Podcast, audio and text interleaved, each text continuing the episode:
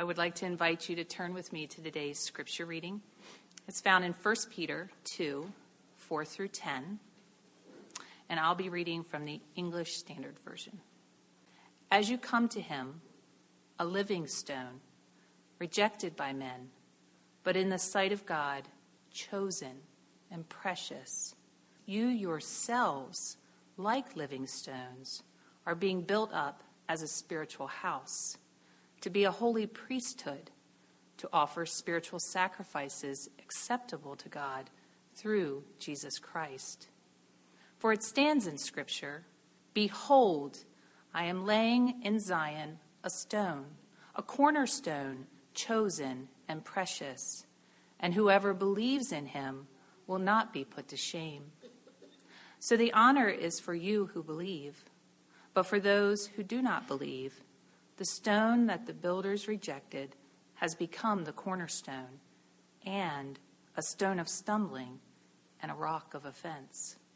They stumble because they disobey the word, as they were destined to do.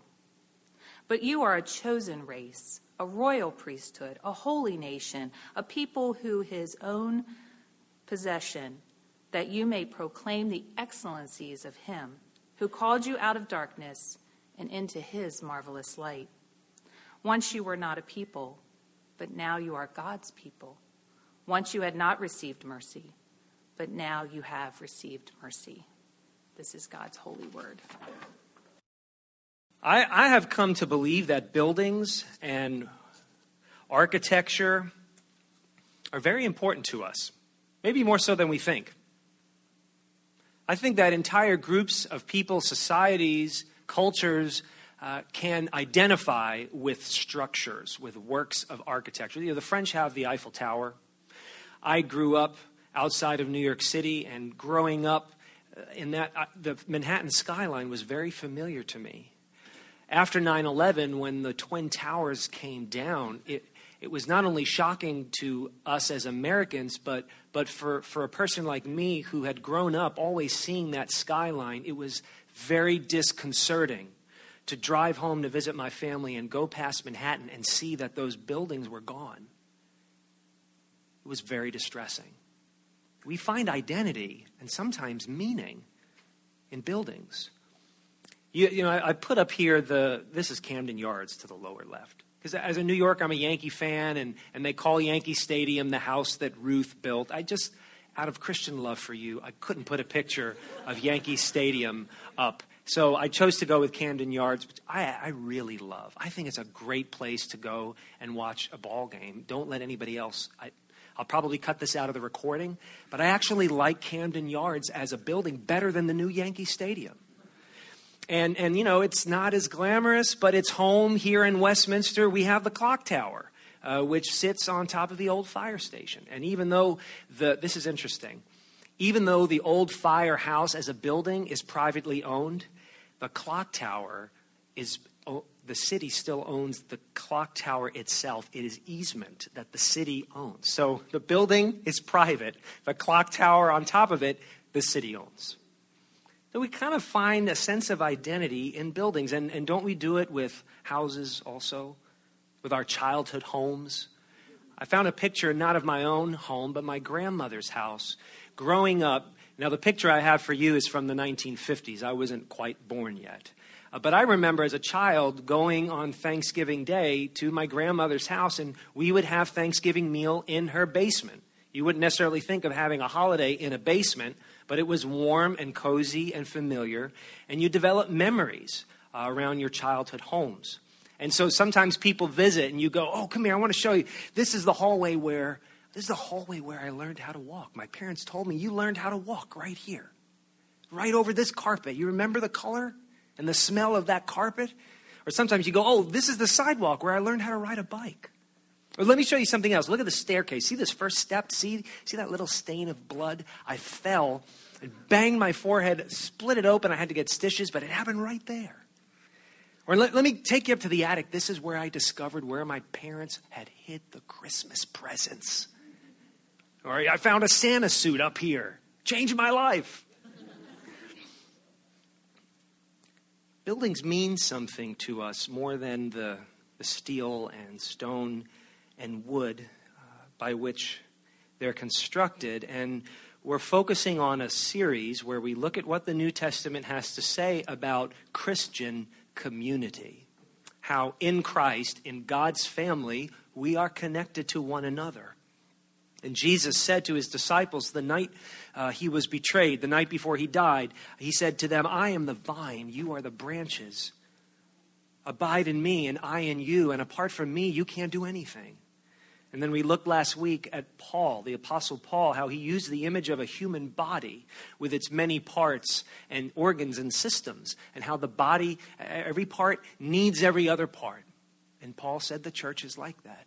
God's community is like that. It's like a human body. Well, now here we see the Apostle Peter in his letter compare the church to a building.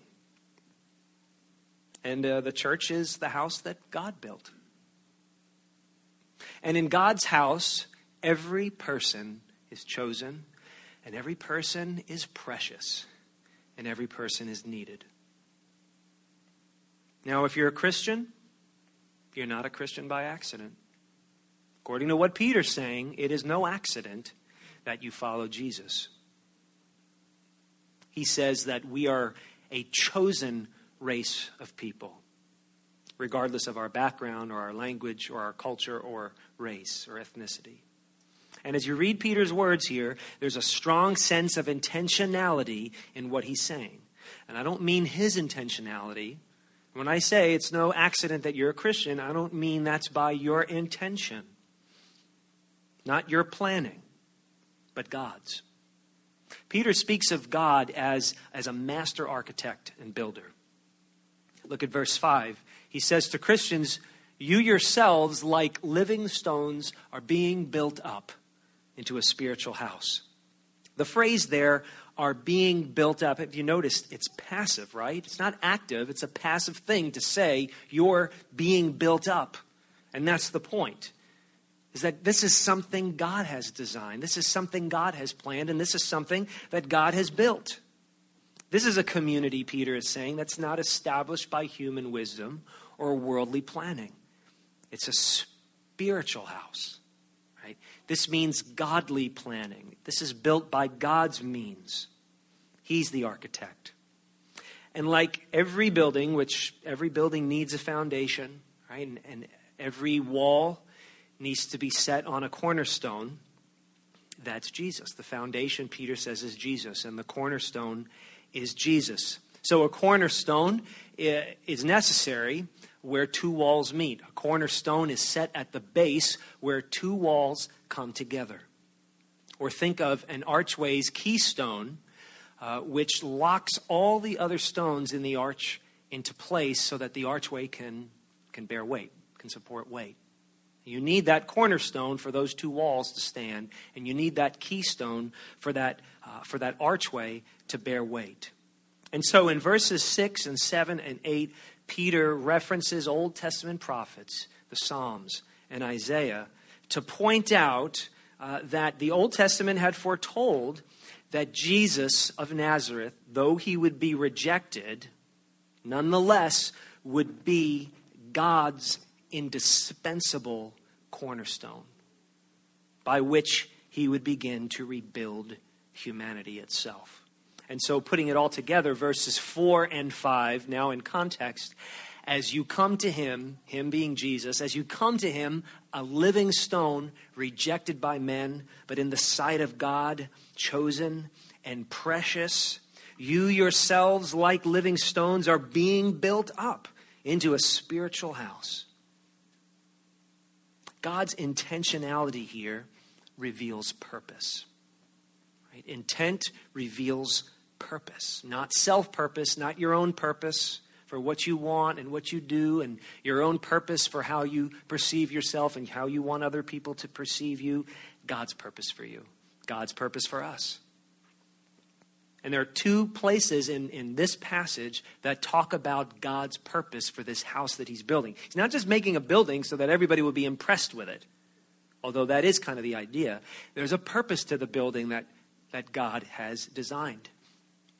Verse 5, Peter says the reason you're being built up into a spiritual house is to be a holy priesthood, to offer spiritual sacrifices acceptable to God through Jesus Christ. So there's kind of a temple image there of priests ministering in a temple. But then in verse 9, Peter talks more about God's purpose in building this house. You are a chosen race, a royal priesthood, a holy nation, a people for his own possession, that you may proclaim the excellencies of him who called you out of darkness into his marvelous light. Now, what do priests do? Is this priestly language keeps coming up? Priests come into a temple and, and lead the community in worship, and priests intercede for everybody else. Priests offer sacrifices and prayers on behalf of the entire nation. That was the idea in the Old Testament. And Peter says, you know, the church is exactly like that. The church is a whole kingdom, a whole family of priest like men and women. And their role, when they come together, built up by God's planning, when they come together and in their lives, they intercede for the world. They worship and pray and labor and struggle and hope for the world that as they worship and as they serve as a kingdom of priests, the world will see the beauty of God's building and say, Who is that God? We want to worship Him. We want to know Him. We want His righteousness and justice and beauty and love. We want His reconciliation. And that Peter's saying that's that's the role of the church. God builds us up so that we can be a light through our worship and our work. So that the, the world will see and the world will be drawn to the glory of God. So if you're a Christian, it is not by accident. It is not even primarily by social influence. Although social influence absolutely played a part in you becoming a Christian, it is not the primary cause. Neither is um, your personal choice. And I know that goes against our cultural assumptions, but neither is your personal choice the main factor in why you became a Christian, although it is a factor. The main factor as to why you're a Christian, according to Peter, is because you are chosen. God chose you. It's like Jesus said to his disciples, You didn't choose me, I chose you and appointed you to bear much fruit, fruit that will last. It's no accident that you're a Christian. And if you're not a Christian, I don't think it's an accident that you're here today. So keep listening. So, as a Christian, you are a part, by God's intentional design, you're a part of this master blueprint. Through Jesus Christ, God has planned that you would be a part of this whole remaking of humanity. You're a part of the remaking, the rebuilding of humanity set on Jesus Christ himself as the cornerstone, as the foundation stone. And Peter's words here not only highlight the mind of God, you know, his intentional purpose and his design. Not only the mind of God do you see in Peter's words, but you see the heart of God also. The Christian is not only chosen and precious like Jesus, Sorry, I kind of gave it away there. The Christian is not only chosen like Jesus, but the Christian is also precious. Jesus is chosen and precious, and so are you in Christ. Just like you see intentionality in Peter's words, you also see a strong sense of worth in what Peter is saying. Not self worth, not the worth you give yourself, when you look in the mirror or think about yourself or post on social media what you want people to see and think about you. Not that kind of worth, not what other people say about you. It's a worth that's derived from God. So, a Christian, in a sense, this is a, kind of a practical definition of a Christian. A Christian is someone who derives her worth from God's intended purpose.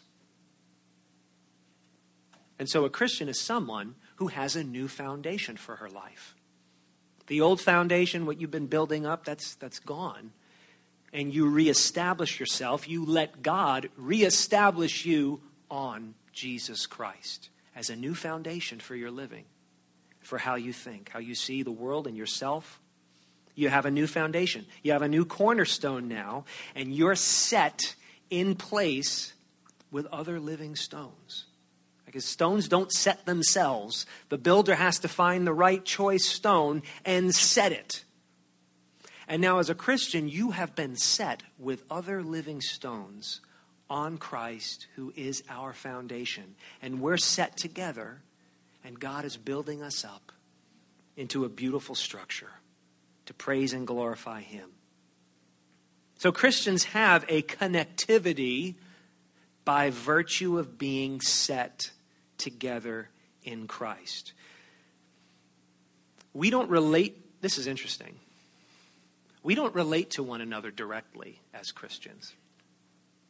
We relate to one another through Jesus. And that's really important. You may be thinking, what do you mean I don't re- directly relate to people? Of course I do. Well, yeah, yeah, yeah. But not the way the world does. See, when the world when people in the world relate to one another apart from Christ, there's nothing to filter out all the dysfunction. When we just relate directly to one another, we bring in all the dysfunction and all the hate and all the prejudice, and, and um, uh, we, bring the, we bring all of that into our relationship. And it's just raw on raw. But when we relate to one another in Christ, through Christ, now Jesus mediates all of that dysfunction. So that when we come to one another and talk to one another and live with one another and plan and serve with one another through Christ being set together in Him, well, He takes care of all that dysfunction and all of that brokenness and all of that rebellion. He takes care of all of that. So it's actually better to relate to one another in Christ than in an unmitigated way in our natural setting. The apostle, I'll show you it's true. The apostle Paul even talked about it in 2 Corinthians chapter 5 when he was talking about reconciliation. And he said, From now on, we regard no one according to the flesh. The flesh means just the worldly way of doing things without Jesus. We regard no one according to the flesh. If anyone is in Christ, he is a new creation. The old has passed away, and behold, the new has come. And so our connection to Jesus, I'm sorry, our, our connection to each other is literally set in stone, although it's a spiritual concept. The German scholar and pastor uh, Dietrich Bonhoeffer, who was imprisoned and eventually executed by the Nazis for his anti Nazi behavior and mentality and work, uh, before he was imprisoned, uh, he spent time in Europe and he spent time in America and he did some writing and he wrote a book called Life Together, all about Christian community. It was before he was in prison, but I will say that these words come from a man who experienced Christian community as a free person and experienced Christian community as a prisoner. And in his book, Life Together, he makes this comment Not what a man is in himself as a Christian, his spirituality and piety, constitutes the basis of our community. What determines our brotherhood is what that man is by reason of Christ. Our community with one another consists solely in what Christ has done to all of us. He went on to write that Christian brotherhood is not an ideal which we must realize, it is rather a reality created by God in Christ we, in which we may participate. And the distinction there is really important. Christian community is not an ideal that we try and achieve, it is a reality that's been set by God in which we may now participate. And the distinction is really important because we are not building the church. Some of, our, some of us remember planning about and asking God to start this new thing that we now call Deep Run Church, but we didn't build it. We're a part of it, but we didn't build it. We're not building Christianity. We're not advancing God's kingdom. He's advancing his kingdom. We don't build the church, it's been built. What we do by faith is participate in it is trust in this thing, in this motley group of people that God calls his house. Faith is participating in what God has already built. Faith is choosing to live by God's grace in his household with your brothers and sisters and crazy uncles uh, and senile relatives. Faith embraces people that are very different than you, people who come from different places and talk differently and look at the world differently and, and have different cultural and political assumptions uh, and dress differently and make different amounts of money. Faith embraces people that are very different from you for whom Christ also died. And that's what makes us a family. That Christ's foundation is his death and his resurrection and his Holy Spirit indwelling every believer. That's the foundation. And by faith, we say, okay, Lord, I'm willing, I'm willing to participate in this and trust you with the people you put me with and learn how to be something beautiful together. Now, you know, termites, because if you sell a house and you buy a house, you have to have a, one of the inspections you need. It's a termite inspection. Because if a bunch of termites get into one of the supporting beams in your house and infest it, it disrupts and compromises the structural integrity of your home. You don't want that, right? Well, just like termites can infest one of your major beams, a spirit of dissatisfaction can infest a church. You're tempted. You're tempted to come to me as your pastor and complain about your brothers and sisters in Christ. I'm tempted to go to other pastors and complain about you. Ah, I'm just kidding. I would never in my right mind do that. But I'm not always in my right mind, so. Um, but you know, we, we're just tempted to be dissatisfied. There's that person in your community group that just talks too much. There's that person that sits behind you when you come to worship. They always sing way out of tune and you can't focus.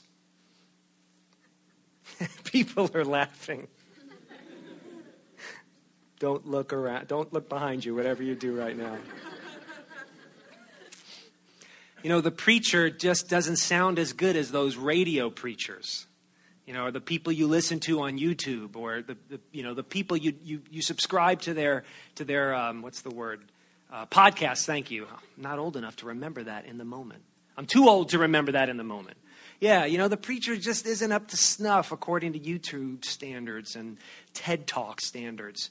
Um, you know, you just kind of wish, you just wish they would sing your favorite song more often. It's really frustrating having to worship with and serve with people who just have different political views than you do. And on and on and on, our dissatisfaction can grow. And so we're always seeking something better or someone better. We're always looking for that mountaintop experience. You know, you go to a retreat and you're blown away and you feel like you've, you've been on the mountaintop and you, you saw Jesus transfigured and now you're back down on the ground with everybody else in this boring church, boring community group, boring prayer, boring reading the Bible. And man, you just want to get back to that amazing retreat experience that you had that one time.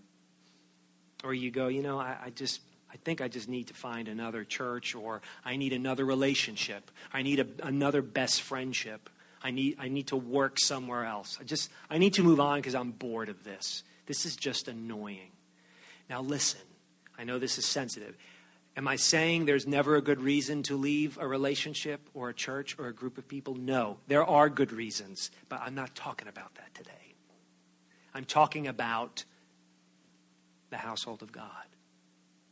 And by faith, participating in something that God has already built and by purpose has brought you to.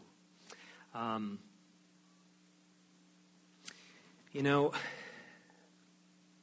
Dietrich Bonhoeffer also said that if we can't appreciate just the simple blessings that God has given us, just the mundane spiritual blessings, that we deal with every Sunday and every Wednesday night and throughout our week, if, if we can't appreciate just the everyday saints that surround us and serve alongside of us and pray with us, if we can't appreciate the simplest things, wh- why would God entrust to us the greater blessings to appreciate?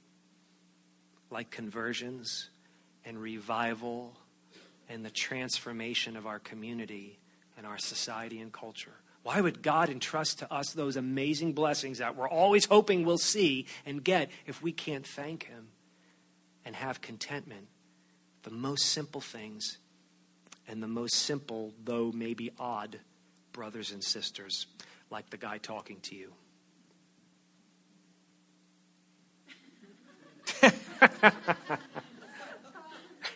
I did hear an amen back there.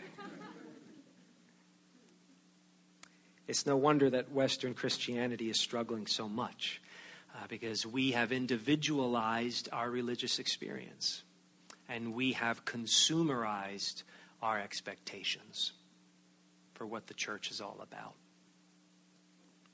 And Dietrich Bonhoeffer wrote that really what, what's happening is, and he said this almost a century ago, but what's happening is we are living by the wrong type of love.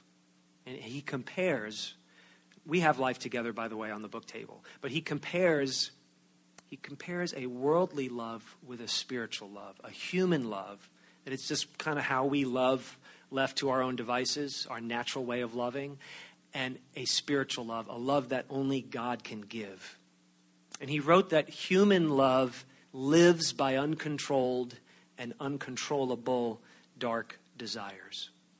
And James even said, Why do you, in the book of James, he said, Why do you fight so much? Because you have these desires, you don't get what you want, so you fight with one another. You're just not getting what you desire. And that's why you have so much conflict. Your capacity to love others and your capacity to receive love without God's help, that capacity is it's driven by desire. It's driven by what you want and what you think you need. And the proof of that is exactly what James said in James chapter 4. When you don't get what you desire, you look for a new relationship. You look for a new circumstance, for a new best friend, for a new community group, for a new church, for a new job, whatever. You know? Um, and again, there are good reasons to leave something, but that's not what I'm talking about today. What I want to talk about today is being satisfied in God's household. The Christian is chosen by God, the Christian is precious because God has chosen you, and you can be satisfied in his house through a different kind of love. Again, Bonhoeffer talked about this human love that is all about desire, but he said spiritual love lives in the clear light of service ordered by the truth.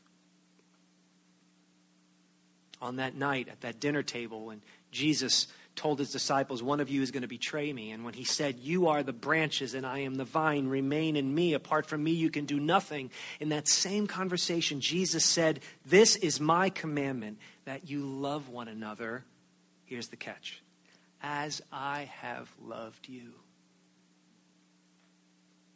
See, love is grounded, real love is grounded in the truth that Jesus put his desires aside and served you and served us. And he went on to say, Greater love has no one than this, that someone lay down his life for his friends. That's spiritual love. That's the true love. True love doesn't set expectations on other people according to your needs. Now, think about that if you're a leader in the church, and even if you're a parent, or even if you're a boss, but you're, you're, you're even if you have authority at work, but you're a Christian. True love does not set expectations on other people according to your needs. See, love gives all of that up. True love gives it all up because you realize, you discover, I already have everything I need in Jesus.